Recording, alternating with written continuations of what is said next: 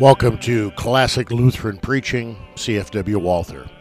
C F W. Walther was a parish pastor, later professor, and first president of Concordia Seminary in Saint Louis, Missouri.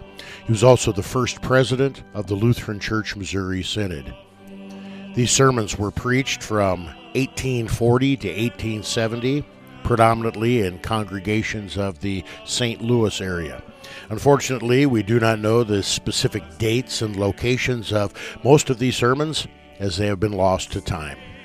These sermons were originally preached and published in German and translated by Donald Heck. They're available in two volumes from Concordia Publishing House, Saint Louis, Missouri, c p h dot org. Thank you for listening.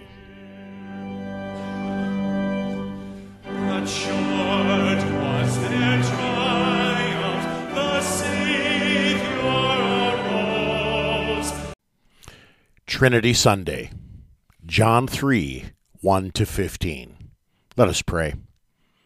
Holy and triune God, Father, Son, and Holy Spirit, who alone has our salvation in your hands, who begins, continues, and completes it, have mercy on us all. Father of light, send us your Holy Spirit, that he would reveal to us the grace of your Son and work faith in him in our hearts, that we, whom your Son has redeemed, may be and remain the temple of your Spirit of grace, your dear children, and heirs of salvation here in faith and there in sight. Hear us for the sake of your grace and truth, who lives and reigns forever and ever. Amen. Dear friends in Christ Jesus, while today the word rebirth is unknown to the world and manifest unbelievers, those who believe in God's word use it frequently. Yet, erroneous opinions are often disseminated on the highly important and mysterious work of the rebirth. The sects of our new homeland almost continually utter the word rebirth and use it for the most part to incite fear. They mention such a great host of extraordinary distinguishing marks of rebirth that even many sincere Christians become troubled. They must confess that, according to these distinguishing marks, they are not yet reborn and could not be saved. Not seldom do they teach that only he is reborn who can mention the day and hour in which a great mighty change of his whole being took place in him. They teach that the true rebirth takes place suddenly. The sinner feels how in one second he was carried from death into life, from darkness to light, from hell into heaven. They teach that as soon as the rebirth has occurred, a sweet heavenly peace fills the heart. Immediately he becomes so certain of his salvation that he could swear that his sins are forgiven, that he stands in grace, and that he is saved. Many overexcited people go still farther. They maintain that true conversion or rebirth occurs only if the sinner is overwhelmed with boundless joy, has heavenly visions and raptures, and if he, prostrated by fear of hell, lies there for a time as though dead. Moved by an invisible hand, he is then forced to shout aloud for joy and hop and jump and confess, "Now I have grace, now I have found forgiveness, now I feel that I am one of the elect." Many of us have witnessed such a show, or at least have heard a story of such a rebirth. Many see that this cannot be the true understanding of the rebirth. They reject it as the workings of a heated imagination. But most do not know the truth in con- in connection with this important point. Some reject this mysterious work completely. Others say that everyone must be born again by the Holy Spirit, but they do not have the proper understanding of it, and even fewer have had a living person experience it, often throwing away the truth with the error. When many hear the biblical Lutheran teaching that a person is born again through holy baptism, they conclude that all those who were baptized in their youth are also reborn Christians in adulthood, or they suppose that at least he who betters himself, refrains from all gross sins and vices, and lives honorably, has experienced this mysterious change. Unfortunately, there are many among us who believe that they can prove that they are true Lutherans when they scold the errorists and mockingly reject their false doctrines of the rebirth, all the while remaining blind themselves. Through their stupid, crude arguing, they show that they have not yet experienced the new birth. Those who want to conquer error with error do the kingdom of God the greatest harm. A spiritually blind and dead man who embraces the pure faith will be more greatly punished than an enthusiast who, overpowered by error, slaves in self-elected works in order to be saved. It is therefore necessary that we hear the true biblical teaching of the rebirth. God grant that the sermon on it enlightens all of us. John three, one to fifteen. Now there was a man of the Pharisees named Nicodemus, a ruler of the Jews. This man came to Jesus by night and said to him, "Rabbi, we know that you are a teacher come from God, for no one can do these signs that you do unless God is with him." Jesus answered him, "Truly, truly, I say to you, unless one is born again, he cannot see the kingdom of God." Nicodemus said to him, "How can a man be born when he is old? Can he enter a second time into his mother's womb and be born?" Jesus answered, "Truly, truly, I say to you, unless one is born of water and the Spirit, he cannot enter the kingdom of God. That which is born of flesh is flesh, and that which is born of Spirit is spirit. Do not marvel that I said to you, 'You must be born again.' The wind blows where it wishes, and you hear its sound, but you do not know where it comes from or where it goes. So it is with everyone who is born of the Spirit." Nicodemus said to him, "How can these things be?" Jesus answered him, "Are you the teacher, teacher of Israel, and yet you do not understand these things? Truly, truly, I say to you, we speak of what we know, and we bear witness to what we have seen, but you do not receive our testimony. If I have told you earthly things, and you do not believe, how can you believe if I tell you heavenly things? No one has ascended into heaven, except he who descended from heaven, the Son of Man. And as Moses lifted up the serpent in the wilderness, so must the Son of Man be lifted up, that whoever believes in him may have eternal life." So far our text. My friends, the gospel just read has been appointed from olden times for today's festival of the Holy Trinity. However, only by forcing the text can we deduce the mystery and teaching of this mystery. Our gospel gives us a more wonderful opportunity to consider the work of regeneration. Permit me to explain it to you today. The important doctrine of rebirth, how necessary the rebirth is, wherein it really consists, and finally, by what means and how it is worked in us. Just how necessary the rebirth is for our salvation, Christ tells us in today's text. He says to Nicodemus, "Truly, truly, I say to you, unless one is born again, he cannot see the kingdom of God." Once more, he repeats the very same words. "Truly, truly, I say to you, unless one is born of water and the Spirit, he cannot enter the kingdom of God." The rebirth is not something a Christian could or could not have, not an experience of strong Christians which weak Christians could get along without, not a high stage of Christianity which not all must attain. It does not say that it is good, it is desirable, it is beneficial, it is reasonable to experience this rebirth, but unless one is born again, he cannot see the kingdom of God. It amounts to this: whoever is not reborn does not belong in God's kingdom, but in the kingdom of Satan. An unregenerate has not made even the first step toward God's kingdom. Yes, as Christ says, he has not even seen it. He is still far removed from God's grace. His sins have not yet been forgiven, and in this state he cannot possibly be saved. He is a lost sinner. It is worthy of note that Christ swears to this with a fourfold oath of "truly." Why does Christ do this? Usually, he does this only with the most important truths upon which our salvation depends. With this fourfold oath, he wants us to awaken, to awaken to pay close attention to his words. we should recognize that he does not consider it a joke, but most serious.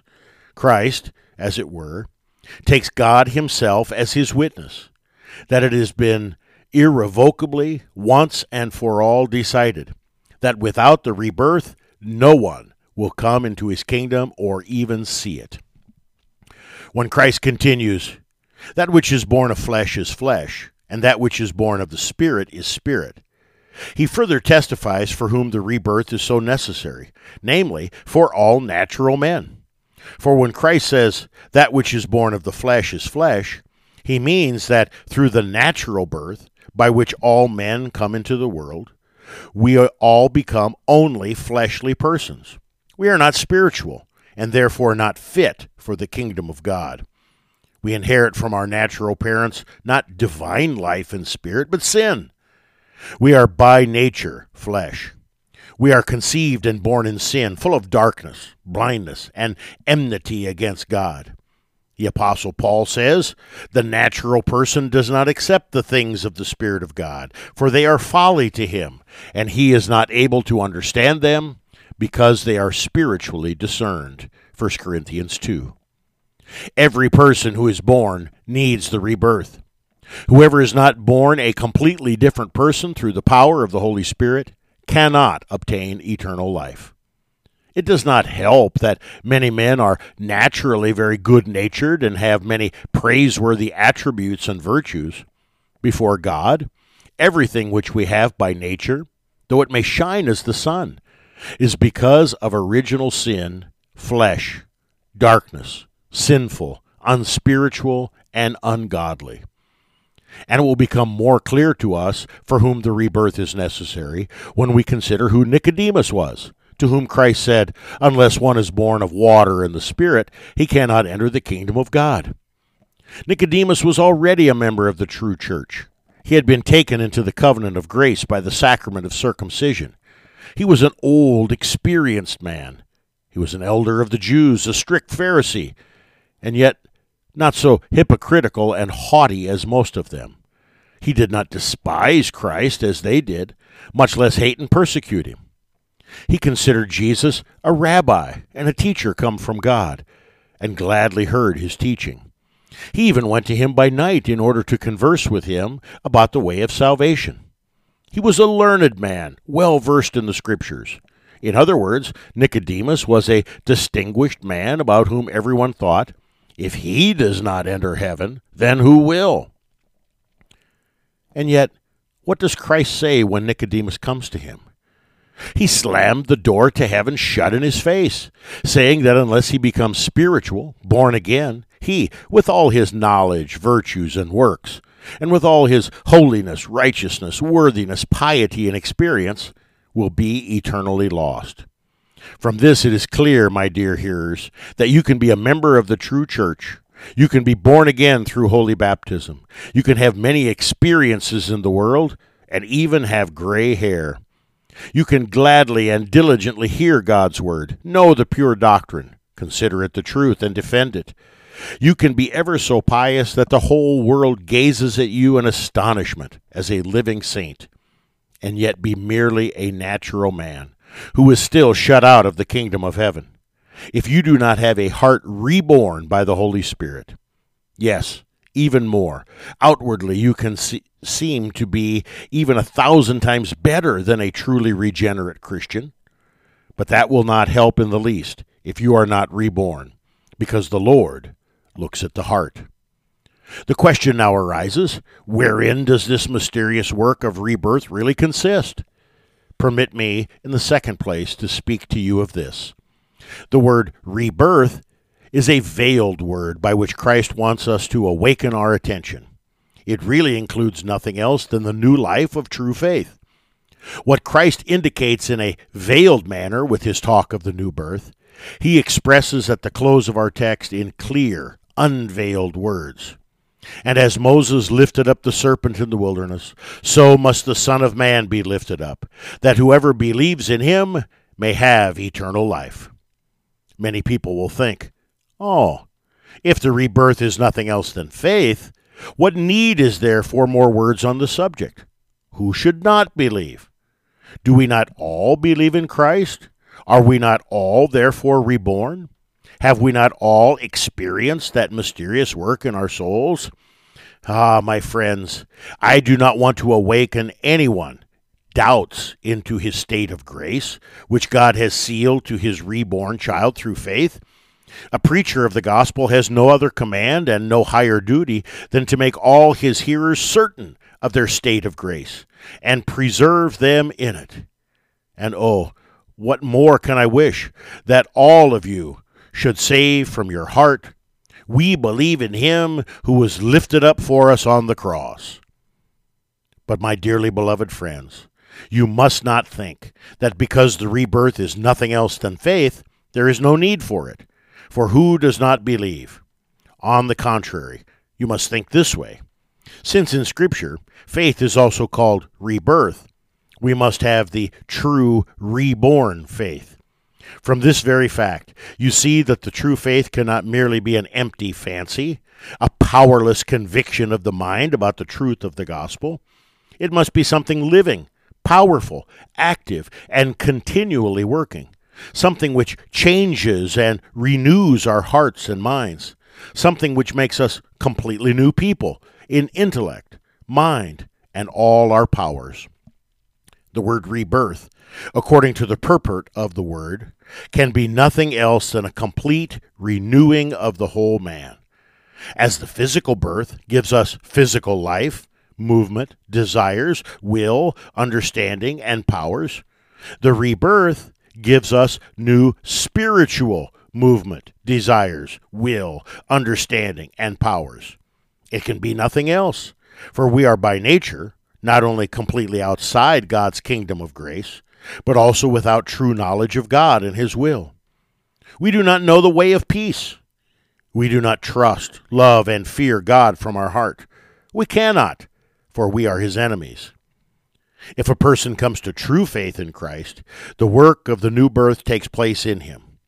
He is not only justified, he is not only changed from a child of wrath to a child of grace, from a sinner to a righteous person, from one damned to a saint. He not only steps from the kingdom of darkness into the kingdom of light, but because this takes place, he is awakened from his natural spiritual death and comes to spiritual life. And a new heavenly light is enkindled in his understanding. Now he really knows God and the way to God. He no longer considers the gospel as a foolish, sealed mystery, but as a new, blessed revelation in which he finds truth and clarity that enlightens him more and more. The innermost foundation of his heart is also filled with love, fear, and trust in God.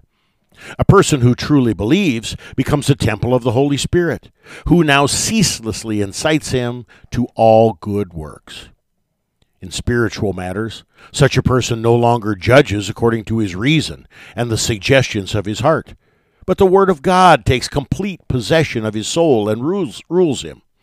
The Word of God is now his light, his wisdom, and his counsel, his comfort and his hope, his weapon and his refuge. Yes, the Word of God becomes his second life, his second soul. He carries it in himself, written in his heart, not in ink, not with the stylus of remembrance, but with the fiery flames of the Holy Spirit. A reborn person is a completely new creature. He thinks and judges according to the Word. He speaks according to the Word. He lives according to the Word. He is ready to endure and suffer everything for the Word, and if necessary, die for it. Now, in whom of us has the Word of God thus arisen as the divine fruitful seed of rebirth? Whose heart burns, as in the disciples on the way to Emmaus, because Jesus spoke with him through the gospel and opened to him the Scriptures? Alas, it is only too clear that many of us merely let the Word ring in our ears and carry it on our lips, but we do not yet let ourselves be possessed, changed, and renewed by the Word. There are many who do not yet know themselves, who still judge according to reason, in whose heart the gospel has not yet become clear, and who have not yet experienced its power to save all who believe it. There are many who consider themselves as Christians only because they remain with Christians and live honorably, though the word has no power over them. You who feel struck, awaken. Do not let yourself be invited any longer in vain to the marriage feast of grace. Ask and hunt for the treasure of salvation. Consider that the outward change which has perhaps taken place in you helps not at all. You, together with your imagined good works, will be lost. You must be reborn.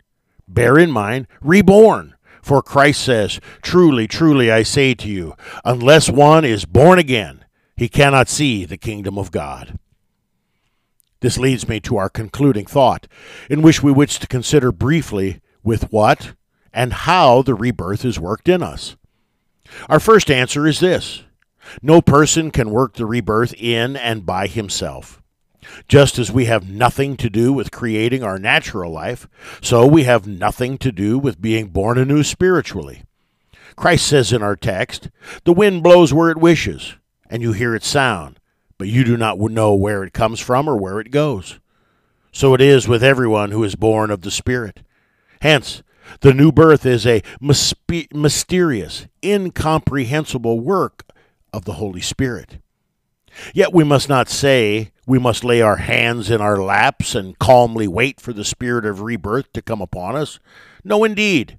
The Holy Spirit alone works that change, not without means, but through the means of the Word and sacraments. Christ says, "You must be born of water and the Spirit." Here Christ mentions only the sacrament of baptism, because among the means of grace, it is the door through which we enter into the kingdom of grace. But why does the water of baptism have the divine power to give birth to the souls of men so that they enter into God's kingdom? Only because the water of baptism is connected with God's word. For as Luther says, "It is not the water indeed that does them, but the word of God, which is in and with the water, and faith, which trusts the word of God in the water. For without the word of God, the water is simple water and no baptism. But with the word of God, it is a baptism," that is, a gracious water of life, and a washing of regeneration in the Holy Spirit. The word of God, the gospel, is the real means whereby the person is born again by God's Spirit. James writes, "Of his own will, he brought us forth by the word of truth, that we should be a kind of first fruits of his creatures." James one eighteen. And Peter says, "You have been born again, not of perishable seed, but of imperishable, through the living and abiding word of God." First Peter one twenty-three. The question now arises, how does this rebirth take place? As far as man is concerned, nothing more can be done than that he read and hear God's word, and in so doing not will, willfully close his heart to the powerful working of the Holy Spirit. If you do that, if you use God's word and do not willfully resi- resist the Holy Spirit, God's word will first of all convince you that you are a sinner, that in your natural condition you are an enemy of God, that you have a thousand times offended God who loved you from eternity, and therefore merited his wrath and temporal and eternal punishment. If you really let yourself be convinced of this, you will become truly frightened, frightened over yourself. You will become anxious and sigh, "Where shall I flee? Because I am burdened with so many great sins. Where shall I find deliverance? All the world could not take away my anxiety." We sometimes find that those in this condition are like those whose heart Peter's sermon of repentance pierced. They cried out, "Sirs, what shall we do?" But blessed is he who, with humbled spirit, full of anxiety, under the feelings of his sin, asks this question. In the gospel, he hears the comforting word, "Believe in the Lord Jesus Christ, the Savior of sinners, and you shall be saved." If a savior, if a sinner clings to this word, even if at first very weakly, perhaps merely with a sigh, "Ah, that I also could believe that," then God's Spirit has conquered him. Then his holy wind has come with his wonderful sigh, without the sinner suspecting it, and has born him anew. From this instance, a new light, A new heart, a new life, a new spirit is in that man. Blessed are you who have already experienced this. But let me also ask, have you also kept this grace of the rebirth? Have you faithfully guarded it with watching and prayer? Or have you again fallen into temptation? Alas, this happens so easily. Almost all baptized children lose this faith and the new life kindled in their souls, as Nicodemus did. Only too many of even those who later return through true sorrow and faith to their baptism and baptismal grace received in their childhood throw a good conscience away, suffer shipwreck of their faith, thus sink again from the new life to the old depth, as Demas did, who left Paul and loved the world. As the fallen Galatian, they must be born again if they want to enter into the kingdom of God. Let us all therefore examine ourselves, whether we be in the faith that cleanses our heart, and whether we bring the fruits of the Spirit that always follow faith. Saint Peter says, "Whoever lacks these qualities is so nearsighted that he is blind, having forgotten that he was cleansed from his former sins. Therefore, brothers, be all the more diligent to confirm your calling and election." Second Peter one. Christ's irreversible judgment reads, "Unless one is born again, he cannot see the kingdom of God." Amen.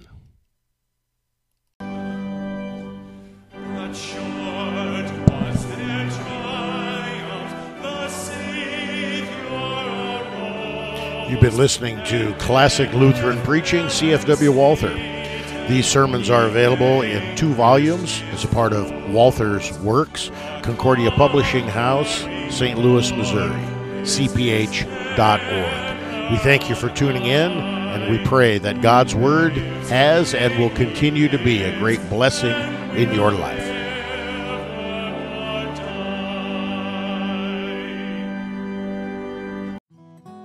You are listening to K N N A L P ninety-five point seven F M, Lincoln, Nebraska.